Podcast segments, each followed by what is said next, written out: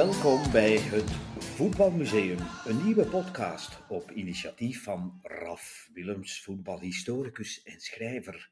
Vertellingen, inzichten, portretten en anekdotes uit het rijke verleden van het spel om de bal. Een eerste serie hangen we op aan de 25 vedetten en ook wel anti-helden van de wereldbekergeschiedenis tussen de Olympische Spelen van Antwerpen 1920, jawel, want dat werd beschouwd als het eerste officieuze wereldbekertoernooi, en de World Cup in Qatar van 2022. Gebaseerd op mijn boek 111 legendarische voetbalhelden sinds 1920.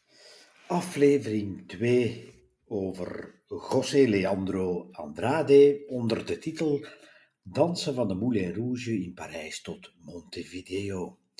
De referentiewedstrijd Uruguay-Argentinië 4-2, finale Eerste Wereldbeker Mondial dus 1930 in Montevideo op 30 juli 1930. Andrade won ook met zijn land Uruguay de Olympische Spelen van Parijs in 24 en die van Amsterdam in 28.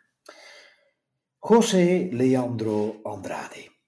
Het publiek lag aan de voeten van de zogenaamde eerste zwarte voetbalprins. Hoe anders was het bij zijn overlijden in 1957, drie dagen na zijn 56e verjaardag. Men vond hem terug in zijn kleine kelderwoning in Montevideo, met als enige bezit bed, tafel en stoel. En een kartonnen doos met zijn zes gouden voetbalmedailles met Uruguay, Wereldbeker 1930, Olympische Spelen 24 en 28 en Copa America 23, 24 en 26. El Rey Negro de Salon et Ballon werd door Eduardo Galeano, de belangrijkste schrijver van zijn land, tot koning van de tokkel omgedoopt. Galliano vergeleek Andrade immers met een gitaarspeler en hij tokkelde de bal zoals een gitarist zijn gitaar. Andrade stierf eenzaam en totaal berooid, terwijl hij in zijn voetballeven toch alle belangstelling naar zich toe had gezogen. Het gebeurde als vanzelfsprekend, hij moest er niks voor doen. Hij was de eerste mondiale vedette van het voetbal. In Parijs bewoog hij zich tussen de rijken en de schone, zoals dat werd gezegd. Hij kwam ter wereld op 1 oktober 1901 in een ranch van bevrijde slaven, als kind van een Argentijnse dienstmeid en een onbekende vader. Ze noemde hem naar een 97-jarige die op het nieuwtje in het midden van de 19e eeuw de barre zeereis op een Portugese tumbero of doodkist slavenboot vanuit West-Afrika had overleefd. De man heette José Ignacio Andrade. En hij kreeg bij het aanmeren in de Braziliaanse havenstad Bahia een dubbel brandmerk op het schouderblad en linkerborst en werd tijdens een openbare veiling verkocht aan een groot grondbezitter. Intussen wijde hij zichzelf in de zwarte magie. En de legende wil dat hij zijn bewakers behekste en vluchtte naar het vrije Uruguay dat de slavenhandel had afgeschaft.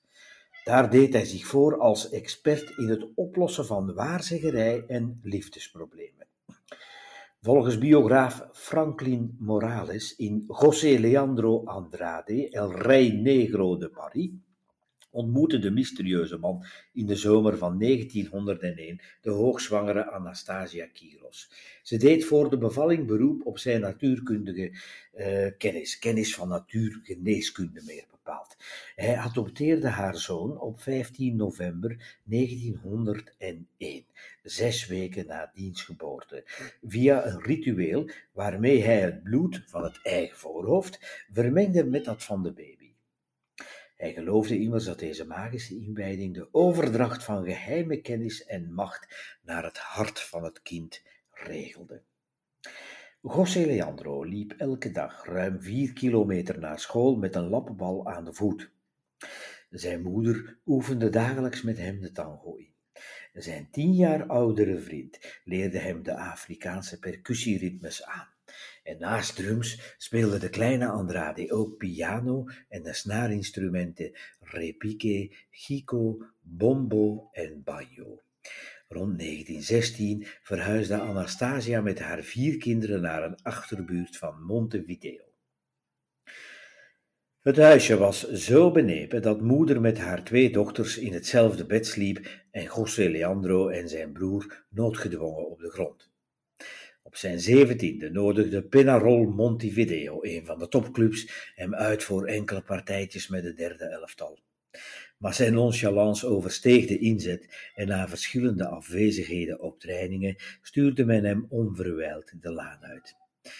Andrade bekeek voetbal als pure ontspanning, gooide zich liever in amusement en voerde als vakkundige trommelaar een dansgroep aan die zich, opende aanhalingstekens, de arme Cubaanse negers, sluit de aanhalingstekens, noemde.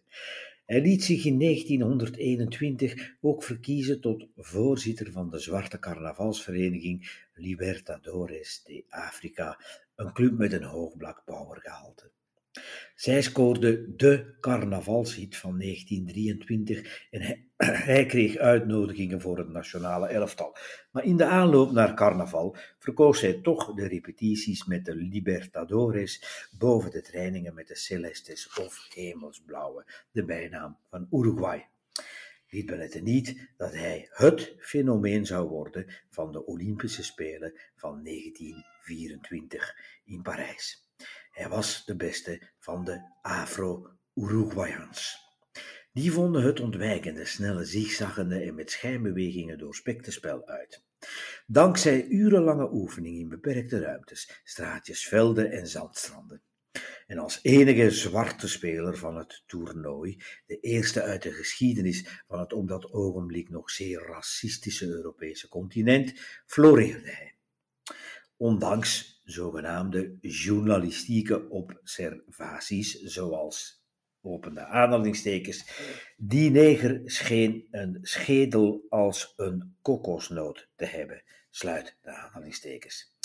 Met zijn technisch vernuft, atletische elegantie en acrobatische kunststukjes als de schaar en de retro veroverde hij de aanvankelijk argwanende publieke opinie.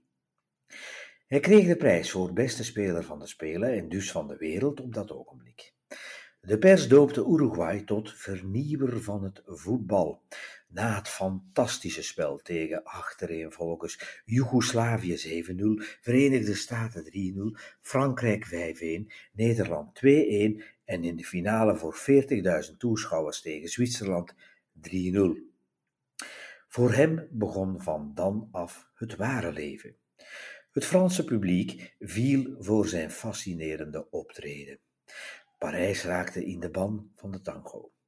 José Leandro Andrade, La Merveille bleef maanden hangen in Parijs en vestigde zijn reputatie van vijfnummer tango-danser, muzikale duizendpoot en sekssymbool. Hij ontving honderden geparfumeerde liefdesbrieven en hing vaak rond in nachtclubs. Zijn romance met Lily Reverdy, de vedette van de Moulin Rouge, prikkelde de sensatiepers en hij verbleef een tijd in een Parijse villa en liet zich Monsieur Andrade noemen. Toen een van zijn ploegmaats hem daar kwam opzoeken, daalde hij de trap af in een zijden kimono in het gezelschap van schaars geklede dames. Er doken symptomen op van een in die tijd gevreesde ziekte, koortsaanvallen, vermageringsverschijnselen en gezichtsverlies. De diagnose in een Brussels ziekenhuis na een demonstratiematch in België klonk verontrustend: syfilis. Dit weerhield de behandelende hoofdverpleegster Elisabeth niet van een amoureus avontuur met hem. In Montevideo, de hoofdstad van Uruguay, duurde het geduld niet eindeloos en de voetbalbond sommeerde hem terug te keren tegen de Copa America van 1926. Hij meerde aan in een groen kostuum met zijden sjaaltje, modieuze bolhoed, witte handschoenen en een trendy wandelstok.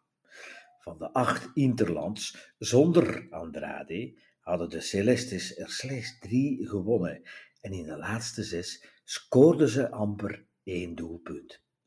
Hij schitterde als van ouds op de Copa tegen Chili 3-1, Argentinië 2-0, Bolivia 6-0 en Paraguay 6-1. Over zijn geslachtsproblemen liet hij echter iedereen in het ongewisse. De voetbaldiscipline kon hem nog altijd gestolen worden en hij botste om de haverklap met bestuursleden en medespelers en verkoos de nachtclubs boven het trainingsveld. In de chique Royal Dancing Club vertoonde hij elke vrijdagavond zijn tango-kunsten als Señor Presidente.